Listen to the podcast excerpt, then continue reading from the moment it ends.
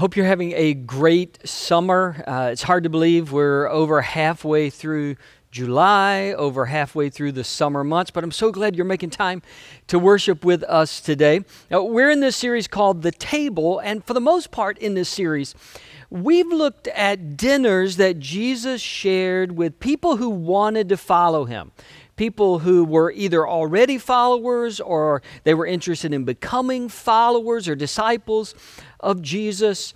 Uh, but Jesus not only ate with people who wanted to follow him or who were interested in him or, or who liked him, he at times had meals with, uh, well, the antagonist of the story. Those are the Pharisees, the religious leaders of Jesus' day. They always looked at Jesus with skepticism. Very often, they were looking for a way to trap Jesus or set him up or discredit him. Jesus is willing to sit down at the table with them as well. We might say Jesus was willing to dine with the enemy. There are several times in the New Testament where Jesus has just such a meal. Now, conversations in general, when the religious leaders were involved, tended to get awkward or they tended to get confrontational. And when Jesus sits down and has a meal with the Pharisees, the conversation tends to get awkward. I said at the very beginning of this series, uh, one of the unique aspects of having dinner with somebody or having a meal with somebody is you can't just get up and walk away. Uh, that's especially true if the conversation gets awkward. We've, we've all been at that meal or at that dinner where something is said that nobody was expecting, or an awkward comment, or an awkward pause happens in the conversation. And most of you are like me. When an awkward moment happens at dinner, you just eat a little faster and you look down at your food and you try not to make eye contact with the other person. Jesus' meal that we're going to look at, it's found in Luke chapter 14. Uh, there is a, not just one moment of awkwardness, there are multiple moments of awkwardness, multiple conversations that just get a little uneasy. Matter of fact, there's so many in this one dinner, we're not even going to have time to cover them all. We're, we're going to cover just a couple of them in this one meal that Jesus shares with the Pharisees. Here, here's how it takes place. It's in Luke chapter 14, beginning in the very first verse. And, and some of you maybe like awkward conversations. You you like going awkward places. It doesn't bother you at all. Probably most of us aren't that way. But jesus was well, he was, he was really good at navigating awkward conversations, of saying what needed to be said in the right way, in the right timing, and just kind of putting it out there. That's what happens in Luke chapter 14. One Sabbath, when Jesus went to eat in the house of a prominent Pharisee, he was being carefully watched. There in front of him was a man suffering from abnormal swelling of his body. Jesus asked the Pharisees and experts in the law, is it lawful to heal on the Sabbath or not? But they remained silent. So, taking hold of the man, he healed him and sent him on his way. Then he asked them, If one of you has a child or an ox that falls into a well on the Sabbath day, will you not immediately pull it out? And they had nothing to say. Jesus goes to the home of not just a Pharisee. The scripture says he was a prominent Pharisee. Pharisees were experts on all things religious and Old Testament and the law and how everybody else should live. They made the rules. He goes to the home of a prominent Pharisee, and we're told it's on the Sabbath. So this was a Sabbath meal, which it was different. It was a little more significant than like a random Tuesday lunch. This was a significant meal of the week. Prominent Pharisee had invited Jesus and had invited some other religious friends, some other Pharisees to the meal. But there was an unusual guest, and Jesus noticed this guest right away there was a man there who had some physical problems. Uh, the, the scripture tells us that he had some disease that was calling his, causing his, his body to retain water. As a result, uh, there was some swelling. He, he was uncomfortable. He was, he was sick. And well, honestly, he was out of place. This is not where you would have expected to find this person. A room full of religious le- leaders and scholars and experts. Honestly, they were a room full of people who tried to stay away from this type of person. They didn't want to be around sick people. They, they didn't want to be around diseased people. They thought that that would cause them to be unclean, religiously, ceremonially, spiritually unclean. So most of the time, they avoided people exactly like this. So when Jesus saw this person in the room, he immediately knew this was a setup. They had invited this person to the gathering for one purpose, and that purpose was to see if they could trip Jesus up. You see, it was the Sabbath. And according to their rules that people like them had made up, it was wrong to do something really good on the Sabbath.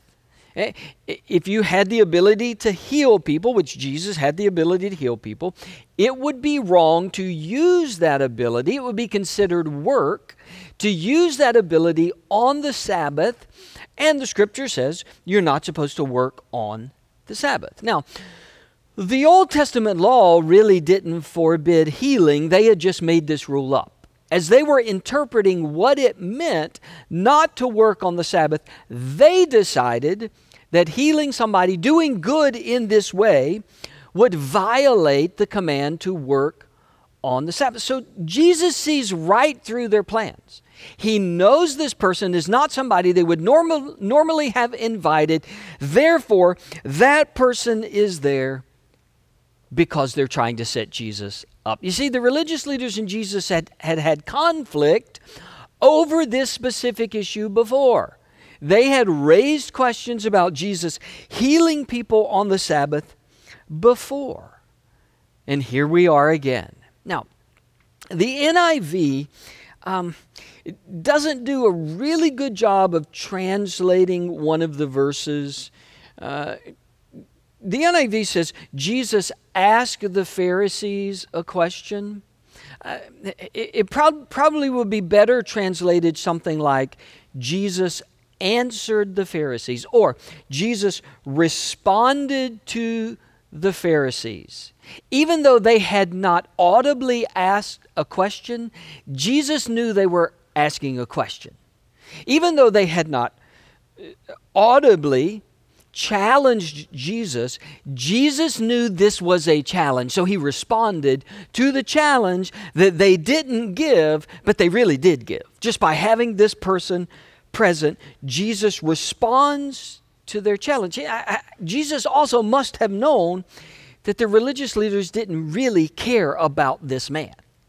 He was there as a show right? He, he was there as the punchline to a joke. Jesus knew they didn't really care. They were using this person. It's, it's striking how often humans use one another.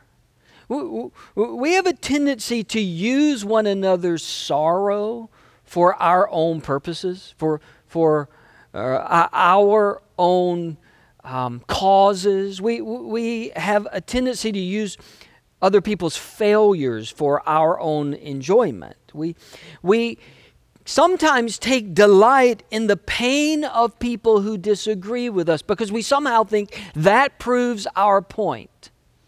Humans all throughout history, uh, we have used other people for our own purposes. I mean, even a, a, surface level consideration of humanity and history would lead you to believe that we are a broken people who are capable of using the brokenness of others for our own enjoyment or to make our own statements. That's exactly what is happening here. And Jesus would not ignore the moment, He would not let the moment pass. He responded, He answered the question that they were asking. But the interesting thing is, He answered the question with a question.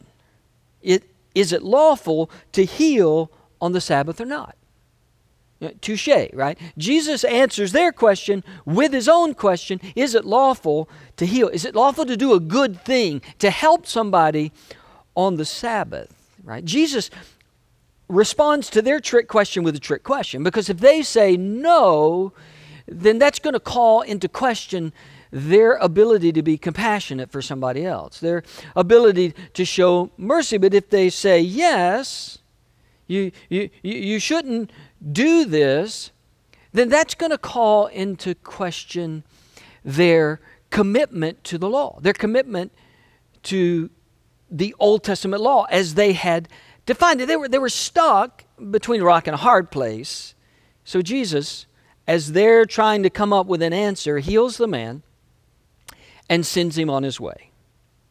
But he asks one more question.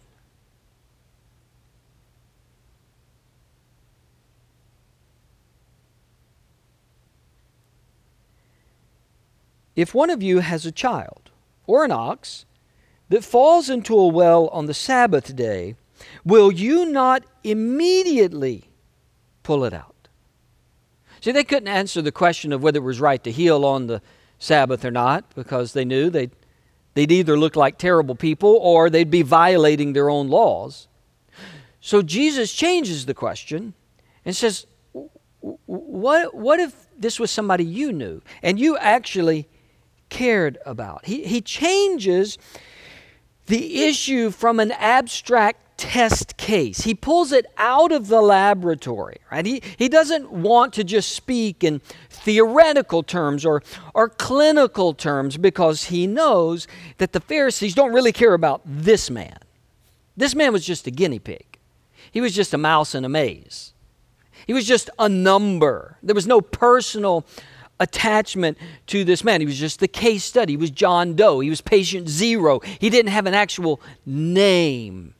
They didn't know him, they didn't care about him. So Jesus doesn't want them. Or we could say Jesus doesn't want us just to put on our lab coats when it comes to personal issues and problems and and, and, social questions of the day. Jesus doesn't want us just to get our clipboard out and, and check some boxes and make some notes. He's not asking us just to rate the story on a scale of 1 to 10. He doesn't want us to sit back and just observe what's happening to humanity. Jesus makes it personal. What would happen if this wasn't a stranger that you didn't even know? What if it was one of your kids? Or what if it was just one of your animals that you needed for your farm? What if this was personal? What if your child fell into a well, fell into a hole? On the Sabbath, would you wait until the next day to get them out? Well, of course not. Of course not. When pain is personal, our perspective pivots. Right? When pain is personal, the way we see the situation shifts. Maybe a little, often a lot.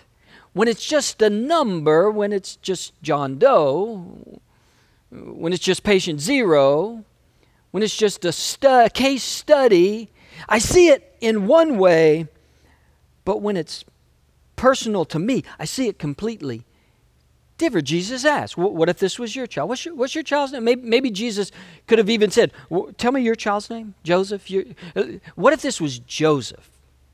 Like, what, if, what if Joseph was injured, was hurt, was lost, was, was in a hole? Would you just say, Hey, Joseph, I'll be back tomorrow. I can't get you out today? Uh, Jesus knows the answer to that question. Jesus knows when pain is personal, our perspective pivots. Right? When there's a personal connection, we just see it differently. It's, it, it's easy for us, let's be honest, it's easy for us and somewhat clinical for us to discuss and decide what should happen to someone we don't know. Right? What, what should happen to that person in another state, involved in another incident, in another issue. we can step back and look at that circumstance and we can decide what they deserve, right? Or what they don't deserve. Very clinically. Like we're in a laboratory. We, we can decide those things. You see, the Pharisees had long decided that if you were sick, you deserved it. if you had a disease, then you must have committed a sin somewhere along the way. So you're getting what you deserve. They, they had long decided if, if you were in poverty, well, you weren't doing something right. It's your fault. You deserve to be there. You did something wrong, so you deserve to be there. They could stand back and they could decide what people did and didn't deserve. The problem is it all of that changes when it's my child my brother, my sister, my family, my parents, my cousin, my closest friend. My perspective pivots when pain becomes personal. Jesus just asked the question what if, what if this was your kid? Would you see this differently? You see, in recasting the characters of the story, in recasting the characters, Jesus revealed their inconsistencies. When we substitute out nameless, faceless person that I don't really know, and we put in somebody that we care about, Jesus was saying to the Pharisees, if we recast this story, then you're going to see how inconsistent you are because you would feel differently if you knew this person. We can be the same way. Uh, again, we, we read stories in the news. We, we hear information on the radio. We see things on social media, and it's really easy for us to come to quick judgments when we don't know that person. We're not personally attached to that person. It's, it's easy to listen to every issue that comes along through the lens of my political party or, or the politician that I think is always right or is always best. It's, it's easy to step back and hear things through that clinical, theoretical, political lens unless it's your friend in the story, it's your child in the story, it's your family member in the story. When we hear statistics, numbers about foster care in our state or in our nation or around the world. It's easy to hear those clinically with a clipboard, big numbers.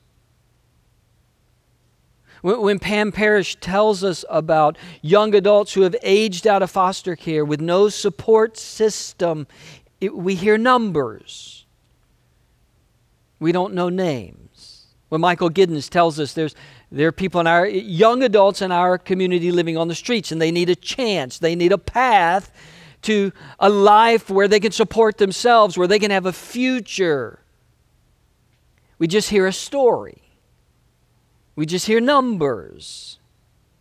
When, when, when we read about, we hear about instances of racial inequality and racial injustice it's just a story. It's a distant story. It's somebody I don't know. It's a place I don't live.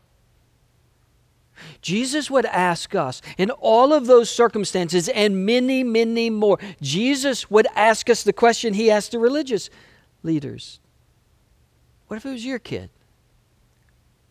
What if, what if it was your nephew? What if it was your cousin? What if it was your best friend's child? What would you do if this was personal? You see, we're all guilty. We, we all have inconsistencies, just like the Pharisees had inconsistencies. And when the characters are recast, it surfaces those inconsistencies.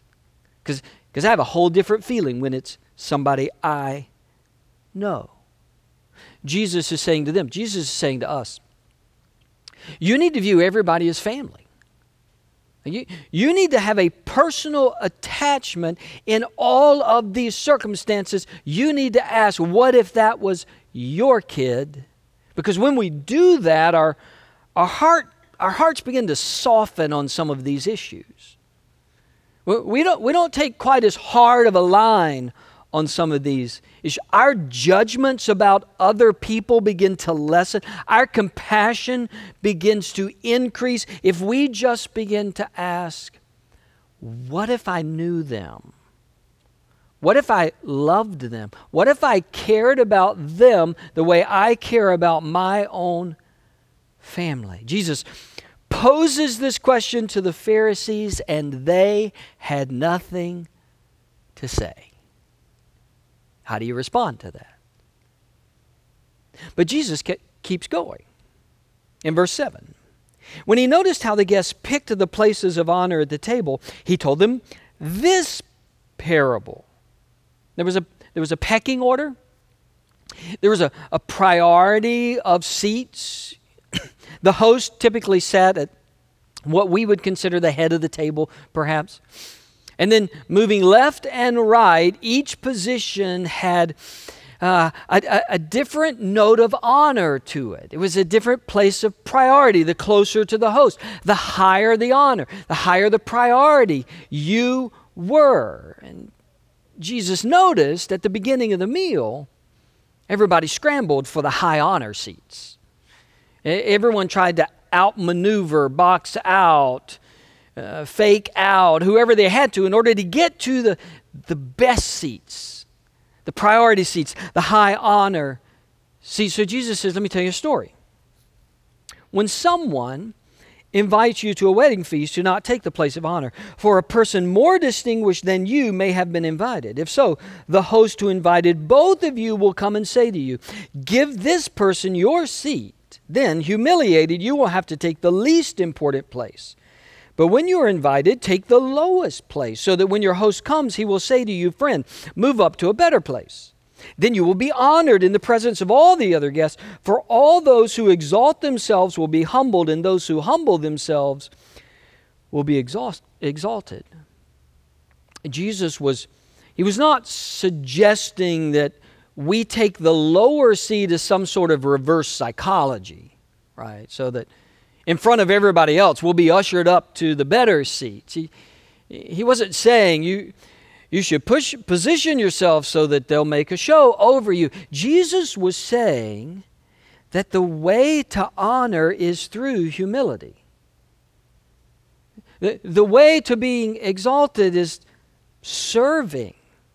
Jesus teaches this all throughout his ministry. The Bible teaches this all throughout uh, its contents. The, the way to greatness is by serving. The way, the way to honor is humility. So, so Jesus challenges the arrogance of the people at the table. The rush and the chaos of everyone rushing to get the best seat is still fresh in everyone's mind. Just think those who manage to get the best seats, now everyone's kind of looking at them as Jesus is telling this story because Jesus has upended their normal routine. The things that honestly they they didn't even think twice about anymore. It had just become their normal behavior. They never questioned this behavior. They never questioned whether this was right wrong. This is just the way it was. You tried to get the best seat, you tried to position yourself in the highest honor. Now, it, it's a little scary to think of how comfortable we become with how our society works, with how our normal lives work, how we just adopt things without really thinking through them. We just get comfortable, just like the Pharisees, and we assume, well, this is the way you do it. When they say go, you try to get the best seat. This is just the way everybody does it. And before long, that just becomes our pattern that we never question, we never examine. We rarely wonder is this really the way we should be living? Is this really who God has called us to be? We struggle with this specifically in the country that we live in, as great as the country is, as, as many freedoms and rights as we have, we, we are often tempted to decide well, if it's American, then it must be godly. Well, if this is the way we do it in America, well, then that must be what the Bible says we're supposed to do. Jesus is cautioning us to regularly step back and examine what we're doing, what we've just adopted, what we no longer question. That's what he's saying to the Pharisees. This really isn't the way to live. This really isn't the way to honor. Humility is the way to honor. And, and, and, he helps them see that their arrogance not only affects the way they relate to other people, it affects the way they are relating to each other. I mean, even in a room full of Pharisees, they're still trying to step on and step over each other to get to the highest prize. Jesus says, Guys, look at yourself. Look at what pride is doing to you. Look at what pride is doing to your relationships with the people you call your friends. Not just how you view a sick man, the way you treat one another is being impacted by your arrogance. Jesus goes on. Then Jesus said to his host, When you give a luncheon or dinner, do not invite your friends, your brothers or sisters, your relatives, or your rich neighbors. If you do, they may invite you back, and so you will be repaid. But when you give a banquet, invite the poor, the crippled, the lame, the blind, and you will be blessed. Although they cannot repay you, you will be repaid at the resurrection of the righteous. Again, just a pattern that the Pharisees never questioned. They never asked, should we be doing this differently? You invite people to your party that make you look good. You invite people to your party that you already know and you already like. And you invite people who are going to have the next party. So they'll invite you to their party, and then you'll get to go and try to get the place of honor at their party. There was this insular self perpetuating system that kept the in crowd in and the out crowd out. Jesus, in the middle of this system, in the middle of this dinner, says, Guys, maybe, maybe this isn't the way we should be doing it. Maybe we should give honor to other people by humbling ourselves. Maybe in our humility is where we find our greatest purpose. It's where we find the greatest prize. I mean, if you think about it, according to Jesus, the one guy who really should have been at the party was the guy they only invited to be the punchline of their joke. And it's almost as if Jesus is saying, that's the guy you should have invited from the first. This is the type of person. If you were living well, if you were living in a way that was honoring God, you would have invited more people like that. Instead of the people that you think are going to make you look good. And once again, they were faced with, we were faced with the fact that what keeps us from seeing people with eyes of compassion, what keeps us from loving people, what keeps us from showing mercy is really not their circumstances, even though we blame it on that. It's not their problems, it's not their choices. It's our arrogance. It's our pride that we don't look for people that we can love and show mercy to and invite them to the table. What if this were your child? Are you humble enough to be able to look at people through those eyes? To love them through that heart? Jesus is challenging us Take a look at the way you're living. T- take a look at what's so important to you. Take a look at what you're racing after. Are you pursuing humility? Are you pursuing serving other people? Are you pursuing seeing people with a heart of love, giving them names, knowing their faces, looking into their eyes? Or are you pursuing you? I spend a good bit of time these days wondering what the church is going to be like on the other side of this. Oh, what is it going to feel like? What is it going to be like? Who's going to be left? Who's, who will be gone? Who new may be coming? It's an odd, it's an odd time, right? I, I think God is somewhat shaking us as His people. And that maybe we don't return the same. Because I'm hoping that as we return, as, as we get to the other side of all of this craziness, that we would return not hardened by all that we've experienced, which I think is a real possibility. Not hardened by all of the arguments that we've been having, and that's a real possibility. Not even more arrogant that my way is right and I know what is right and everybody should listen to me. I, am hoping that there is a church that emerges from this whose heart is more tender towards people than it's ever been before. And then maybe we look at some of our ways and, and we go, you know what, we just don't need to do it that way anymore. Because that's not helping us love people. We just don't need to do it that way anymore. Because doing it that way causes us to miss people. We don't see them, we don't enter into their lives. Who are we going to be on the other side of all of this, one night at dinner, Jesus said, Would you be humble enough to look at other people as if they were your own and love them as if they were your own? Stop worrying about who's in and out and who can help you the most. Just love. God, we want to think that we are somehow at a better place spiritually than, than the Pharisees, but I'm not sure that we always are. We too take delight in the pains of the people we disagree with or we don't like. We, we do. It's ugly. We take delight sometimes in the in the failures of people who disagree with us. And, and it's ugly.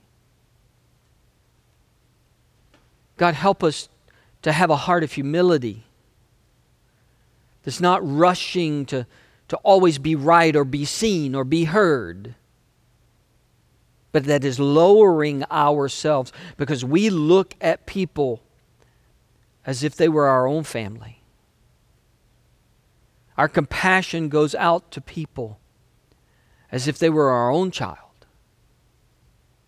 Awaken a church in the world, awaken a church in America that will love the way Jesus loved. I pray it in Jesus' name. Amen.